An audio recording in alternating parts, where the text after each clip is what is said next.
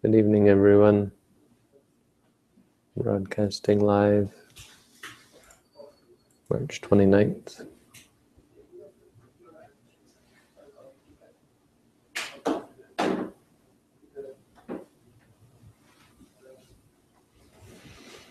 So, this is an interesting quote. It's fairly specific, but it's talking about anger.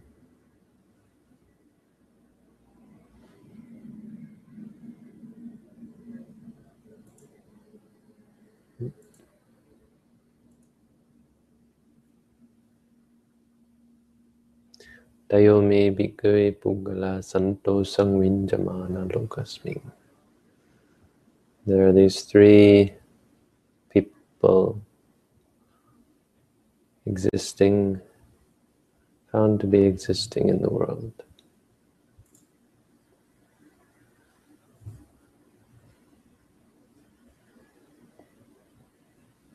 What three? Bas basarna le kupamo.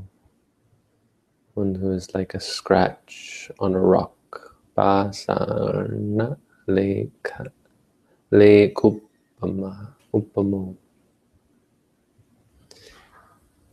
Pugalo. Basarna le kupamo pugalo. Person who is like a, a scra- carve, carving in a rock. Means it's actually where writing the word for writing came from it. Means a scratch. Second one pattavile kupamo pungalo. Person who is like upama means uh, a comparison or can be compared to a scratch in the earth uh, a line drawn in the earth and the third one, Undakale Kupamo Pugalo. One who's like carving in the water, scratching a scratch in the water, writing in the water.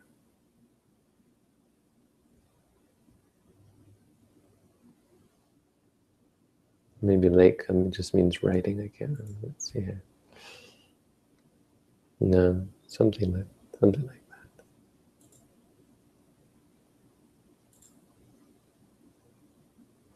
Yeah, it can be either an inscription or a write or writing.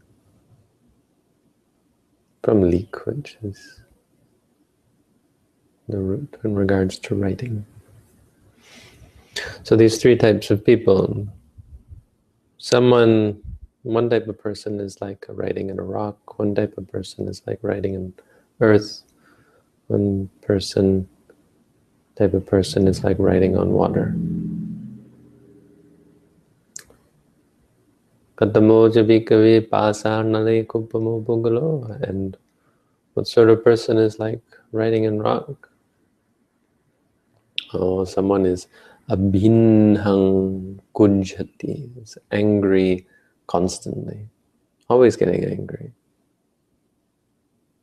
And when they're angry, when they get angry, digharatang anuseti, they stay angry, or the anger lasts for a long time. Right? Yeah, the anger lasts for a long time.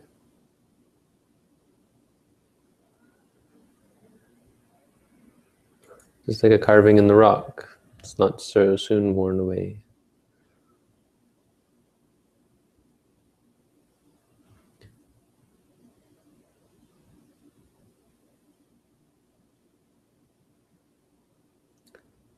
And then another person is like, what is the person like writing on earth? They get angry often, but their anger doesn't last for a long time.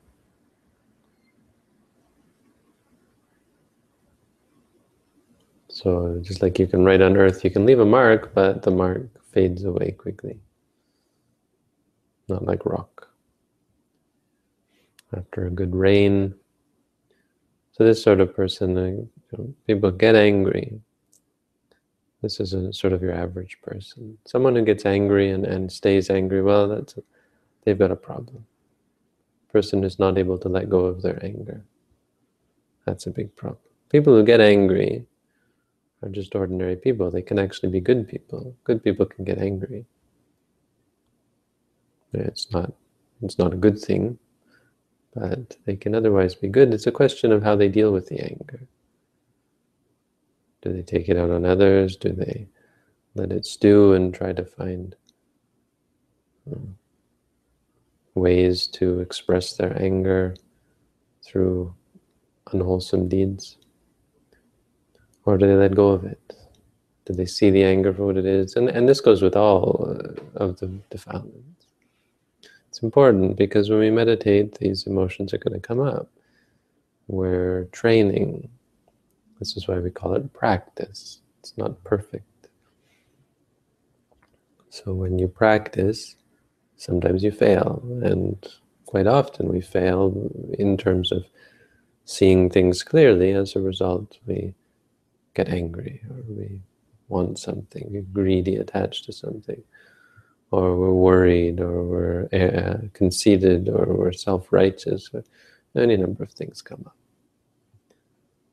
The question is what we do then. You know, are we able to be mindful of those things? So the best is if you can catch the experience before anger even comes up, or greed or, or delusion. But once it does come up, it's still possible to salvage the situation by letting go of it. You know, seeing, saying angry, angry, or wanting, wanting, or thinking, thinking, so on.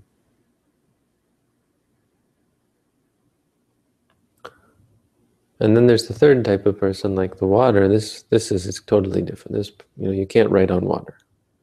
It's kind of funny to think, but why it's funny to think of writing on water is because you can't do it.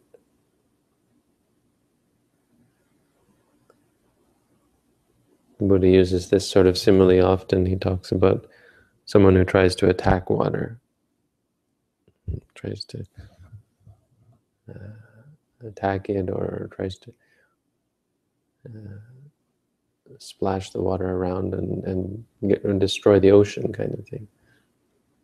We should be like water. Water is never, you can't write in water. You can't, uh, you can't affect the water substantially You can't leave your mark. No matter what happens, no matter what happens to them. Ide kacho pugalo agarhenapi uchamano. When they're spoken to roughly, parusenapi uchamano. When they're spoken to uh, unkindly, amana benapi uchamano. They're spoken to with words that are detestful, words that are not pleasant.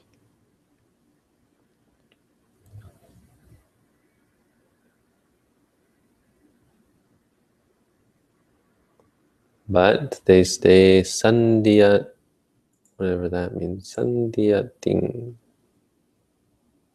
Should mean when they're, uh, no, hmm. my Pali's not good enough.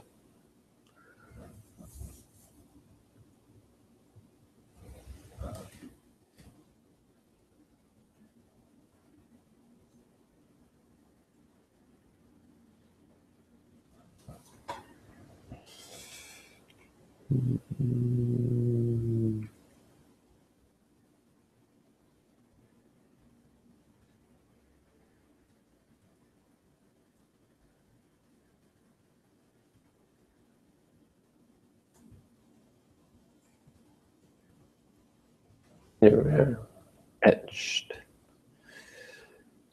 A line etched in water. Remains on friendly terms, mingles and greets him. Sandhya ting eva sang ting eva samodati eva. Samodati means uh, samodati means um, is agreeable, is friendly. I don't think he's got these in the right order. Sandhya ting means continues to stay with that person. Doesn't have any sort of, doesn't have any grudge when people are mean to them, when people do and say things.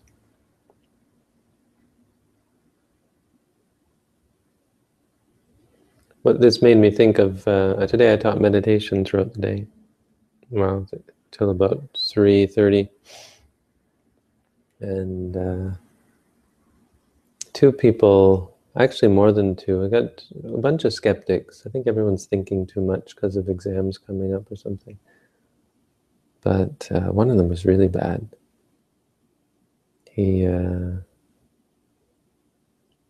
it's this people take the easy way out of an argument but it's called the eel wrigglers. In the buddhist time they called them like people who wriggle like an eel. Um, i think we it's the kind of sort of what we call it today the moral relativist for example. Someone who who refuses to take a stand and says there is no absolute no absolute truth. And so whatever I said to this guy, he said, well, maybe to someone it's like this.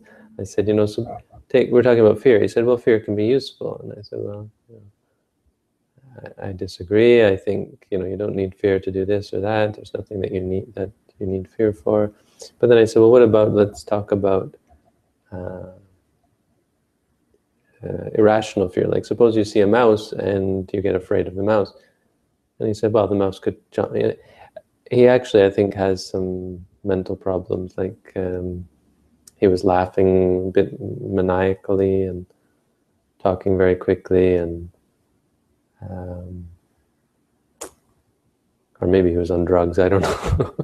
but but uh, he said, well, the, the mouse could jump up and bite you. But I mean, it was it was a ridiculous conversation. In the end, um, in the end, I said something that I think is is a good point that has to be made, but I'll, I'll mention that. But why I bring it up is this idea that, um, well, actually, no, it does tie in with my point. Finally, I, I, I, pinned him down, and he tried to respond. I said, "No, you stop. You don't talk. You let me talk." And I said, and I no, and he tried to talk. I said, "No, let me finish." And I said, uh, "If you're going to learn meditation, if you're going to sit here and, and we're going to progress." you have to agree there's there are certain things we have to agree on if you don't agree with me on these things then i can't help you and so we have to agree on is that there are certain things that we could do without certain things that we would be better off without. And he said well you want to hear my take on that? I said no. And i said you either agree with me or you don't. And he said well i don't agree with you well i don't. And i said okay. And he left and that was that. Why this made me think of that is, you know, this is something, uh, this idea of, of getting angry. I mean, it shows a progression here of three types of people, and there's an obvious implication here is that anger is not a good thing. And we should strive to be like a person. I mean, I think the Buddha was sort of exceptional in, in just laying these out.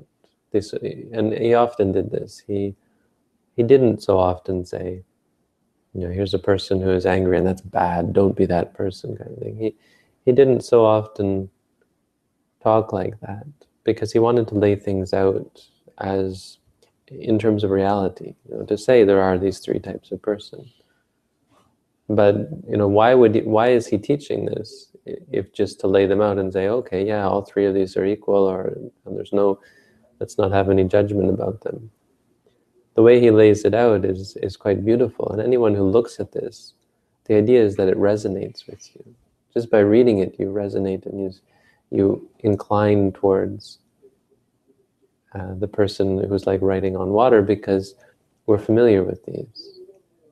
And it, it, it is innately unpleasant to us. It, it, it, it's discordant for someone to, to be often angry and moreover to hold on to anger long anger is inherently bad. This is the point. If you don't agree with that, and, and it's, you know, it's such an easy thing to just disagree and say, well, you know, maybe there's something good about it. Uh, this guy took it to the extreme where there's this idea that you see a mouse and maybe it would jump on you. And I'm like, really? Are we really going to go there? Uh, I was just trying to point out that we can act irrationally, and he wouldn't even accept that. Well, maybe it's rational to them, that kind of thing. I mean, it, this is really, a, you know, a, a, proper stance you can take, but it, it does, it does sort of exemplify the idea of things like moral relativism, where, you know, everything is relative. It doesn't really, there's nothing really good or bad. But I think that's a, there's some truth to it in the sense that everything is just things. But our minds don't work that way. Our minds do have an intrinsic compass. And so when you read this, you don't have to be told you'd better be the person without anger. You know, the Buddha lays it out just so beautifully that you can read it and get the impression. And you think, yeah, I don't want to be that person who is like a scratch on rock. I don't want to be the person who holds on to anger. I don't even want to be the person who gets angry. You think of this person who is, you know, when someone speaks harshly to them and then they're still friendly and kind to the person, wow, you know, that resonates. you don't have to say which one is better, we know. Unless we're, you know, this is the problem is we've gotten so messed up and now we have these uh, we have these uh, this television shows. There's this one called you know everyone knows of it. I'm just hearing about it. Called game of thrones. And apparently it's full of morally corrupt characters. And this is the kind of thing. And then there was another one my brother i also you know, i'm not watching this called Breaking Bad, and it's apparently about a guy. I mean, all of you know about this. I'm sure. All of you probably watched watched it. It's about this guy who makes meth, uh, and so apparently, you know, he's a good guy, and then he, over my father explained it to me, over seven seasons, he he he, he, breaks bad. He turns bad. And uh, I don't know. I mean, they were arguing, saying, you know, it's actually not glorifying this, but my point being, I mean, I think all of this is indicative of some kind of, you know, I, I, mean, I don't want to say lack of compass because I think the compass is there. I think inherently in reality there is there is ethics. You know, ethics, uh, reality is not atoms. Reality is experience, and it has an inherent ethic to it. We don't want to suffer. We can try to convince ourselves that we do want to just for the sake of convincing ourselves, but you're just twisting yourself, tying yourself in knots. Anger is bad. You can pretend that it's good and you can start to believe that it's good and you'll just fall flat on your face, tying yourself in knots until finally you get tired and you come back to square one where anger is bad. So you, right, so you say anger is good and then you try it out and it ends up messing everything up for you at the very least, we can say there are desires in the mind, and uh, our desires conflict with with the the um, with their goals. They're inconsistent. So I want mm, I want to beat someone up because that will make me happy. You, know, you beat someone up and then you're not happy, right? I want to rob a bank so I can be rich and enjoy the money. You rob a bank, you won't enjoy the money, even if you get away with it. The world doesn't work that way. You end up just perverting your experience. And you become inconsistent. So you can say all you want, well, it's, you know, all things are equal. What does it matter? We don't think that way. You're full of desires, and your desires are conflicting, and your desires are are inconsistent. You do something because you want to be happy, but it makes you unhappy. So you can say, well, that's fine, but no, it's, it's really not. You're, you're not, because you're not impartial. You know, and, and your impartiality is, or your partiality is messing you up because you're partial to things that are hurting you, partial to things that aren't um, that aren't um, fulfilling your wishes. Anyway, I just thought it was an opportunity to talk about this ridiculous, because you you know it's it seems like a sound idea. Yeah, yeah. What you know? Why is there this moral absolutism or, or any kind of absolutism, absolute truth kind of thing? But you know, finding all it is is I would say it's intellectual dishonesty to suddenly come out and say, "Oh, there is no truth." Well, anyone can say that. I mean, how e how hard is it to say, "I don't believe this, I don't believe that"? And so this is the Buddha himself attacked this idea. You know that that that there's that you can't pin someone down. What do you believe? Oh well, you know, what's there to believe? I don't say this, I don't say that, and you know, I don't say anything basically. And when anyone tries to tries the hard work, tries to do the hard, the difficult thing, and find an answer, find the truth, right? I mean, it's it's it's like in this day and age, trying to find the truth is seen as naive, is seen as uh, brainwashed or fanatic. You know, the, relig- all the religions of the world claim to have truth. You know, obviously, none of them do, right? So they have all these ridiculous claims about God and heaven and so on that are unsubstantiated. And as, as I mean, so that's kind of the backing as a result of all that. People have given up the search for the truth, and they've come upon this what seems like a better idea because it works, it resonates. But what, it resonates because it's just so easy. You don't have to believe anything. You know, eat, drink, and be be merry. But it's easy. It's lazy. I guess is what I'm trying to say.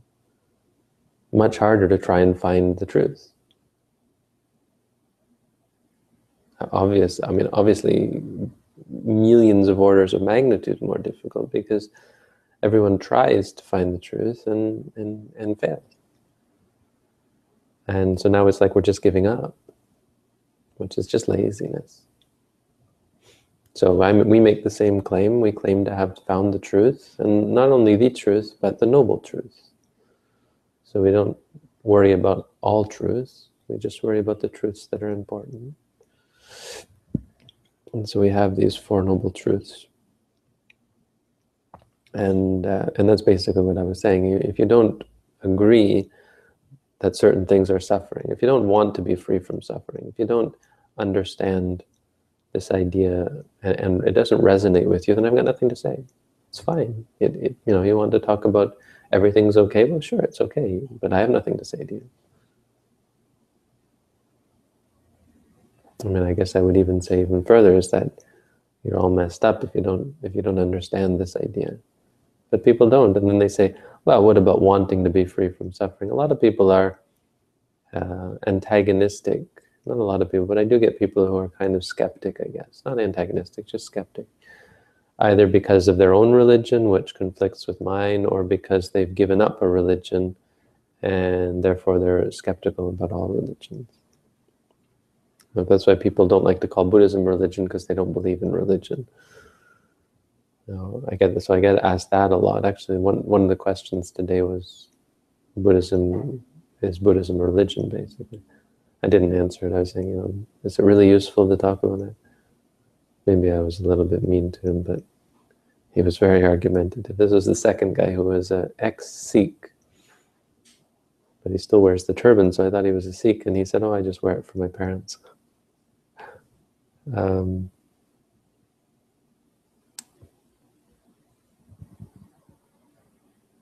I lost my train of thought. Enough.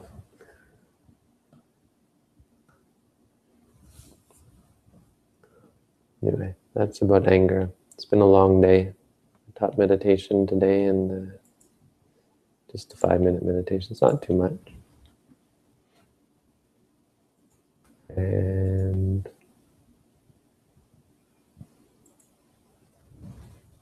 Then I went to a lecture on perspectives on peace and like the future of peace studies at McMaster. They didn't actually. I was thinking they might they might talk about um, peace studies in the future at McMaster, but they didn't really.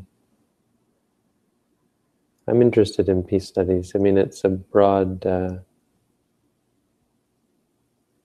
it's a broad topic. Obviously, I'm more interested in inner peace, but that's a valid part of it. You know, a lot of it has to do with things like war and, and conflict. But what we're dealing with in this class are three three documents basically: the Truth and Reconciliation Commission report, uh, executive summary, I think it's called, the happiness report, and the UN resolution 70.1 or 70 slash 1, depending on how you write it. So the TRC is uh, about the First Nations people. I talked about that before. Um, and it's interesting as a Buddhist, you know, how do we relate to this? Because I mean, land claims and culture and self-governance and all these things are not really of interest.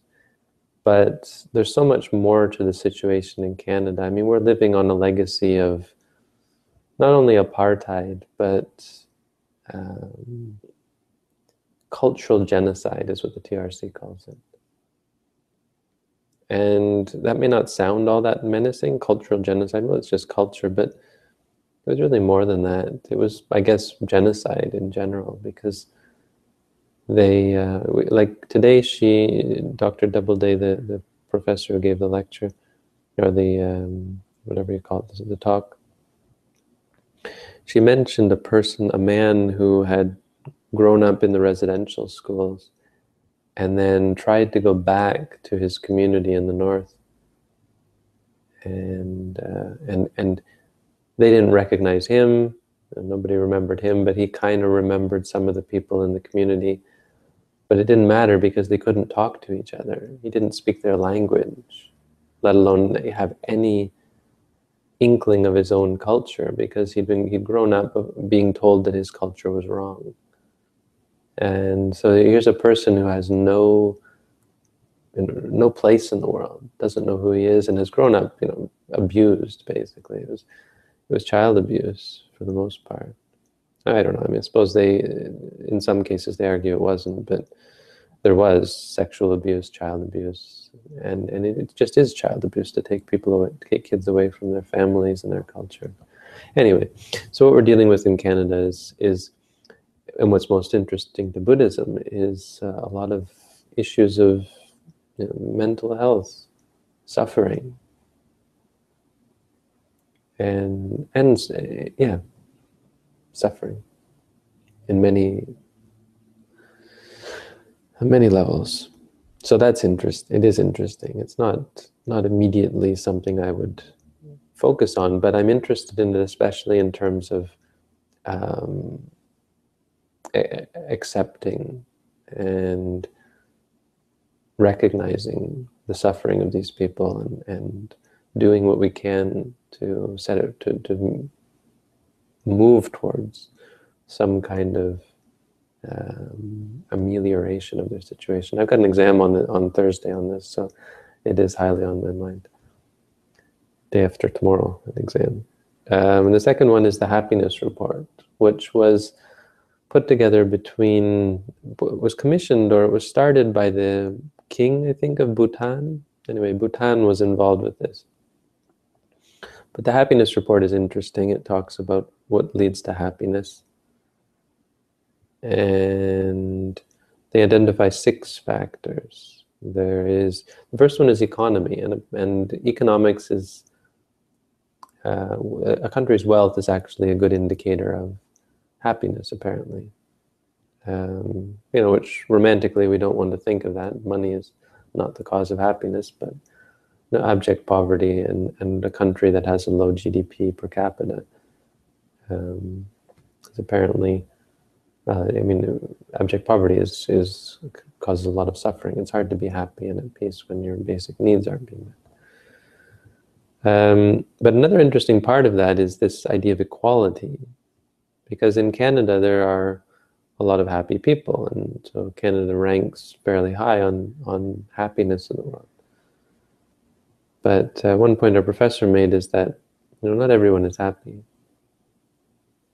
You've got happy people, but then you've got the indigenous peoples of Canada suffering terribly. In Buddhism, that's interesting from the point of view of karma. So we don't think of peoples as peoples. We're all just people and, and we're all just beings. So we take turns. I, I probably haven't been, well, no, I haven't been white my whole life. I was probably Asian. That's why I've got such a connection with Asia. But we, we you know, we switch. And so the first one now will be later be last. We, uh, we might be on top now, but if we crush those underneath us, guess where we're going in the next life. I mean, it makes sense. It's logical that it's probably happened like that. Not exactly, it's very complicated, but there's that kind of trend. And so the idea of equality may be, from a Buddhist point of view, I mean, like all issues, it, uh, it, it it's only going to happen when we start acting uh, with equality we start basing our actions on helping other people. Which I guess is the point, yeah. Anyway, so you've got GDP, and then you've got um, healthy life expectancy, social support, um, trust, if there's trust in a society, trust of the government, when the government is corrupt and so on, that has an effect on happiness. Uh, and then perceived freedom and generosity. Number six is generosity. I think it's number six because it's the least important, which is odd. I'm, I'm not really, probably have to do more studying to really understand these six, but I've been a bit busy.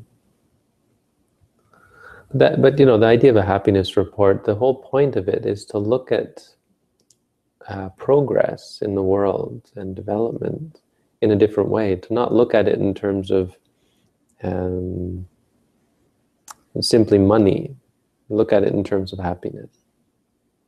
Look at uh, it in, no, put the people first instead of the the state, you know, is a state doing well? Is our state rich and so on? Is not so important as are the people happy. And so that's the, the, the idea of the happiness report is to change the way we look uh, at progress and to focus more on happiness, which is, you know, very Buddhist. Bhutan is a Buddhist country, so he's got the same sort of ideas as we do. The third one we're looking at is the UN Resolution 70/1, which is based on the Millennium Goals. It's um, it's now these 2030 goals that by the year 2030 we should uh, have ended poverty, and we should uh, have uh, ended, you know, climate change, ended our we should have uh, solved. I mean, at this point, it's probably too late to solve, but we should have done what we can by 2030 to get things back on track. Uh, and so our prof is raving about this. She's she's really an exceptional person who'd done so much. Um, she's got. I was reading off. She's got like two.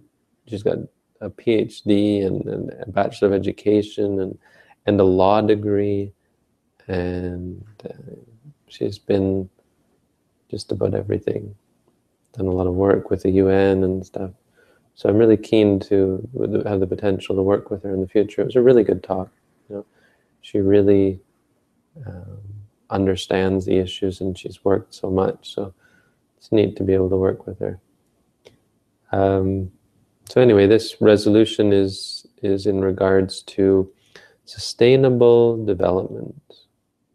Um, so trying to figure out what is required for the human race to to sustain itself. And you know that's not that interesting from a Buddhist perspective because you know it's short-sighted. Eventually the human race is going to go up in a ball of flames.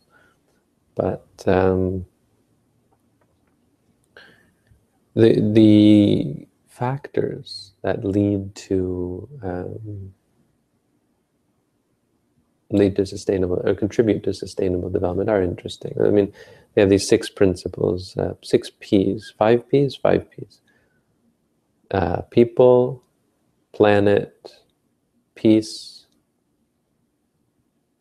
You know, people, planet, prosperity, peace, and the planet, and partnership. Sorry. So people, putting people first, and this is in regards to poverty. Uh, the planet, that's in regards to climate change. Prosperity is in regards to economics.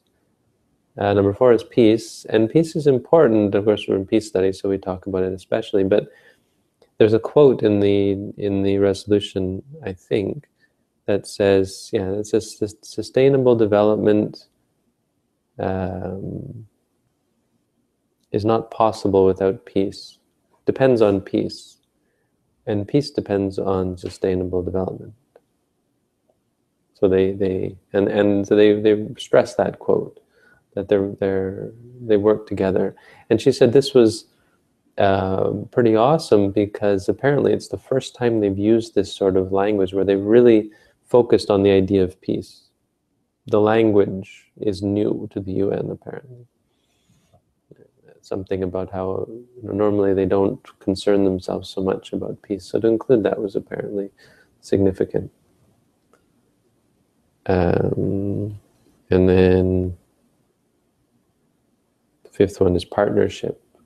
Partnership is interesting, working with not just governments working together, but all peoples on all levels. I mean, you could include religion in there, but NGOs and just individuals who have a stake in things grassroots organizations, that kind of thing. Yeah, so maybe that's not that. I mean, it's not all what I would want to focus on as a Buddhist, but uh, you know, in general, talking about peace, I think is quite useful. But as you can see, it's a little bit worldly. But it's worldly in terms of the big things, you know what affects people how how people find happiness. And so talking about these things is interesting. Learning about these things somehow useful. As i said i'm obviously more focused on the the uh, mental health and inner peace. Of course. But that's what i'm studying and then i got my lotus sutra essay which is almost done i'm just got to write the conclusion and that's due tomorrow, but there's an extension, so we have to work on it till Friday.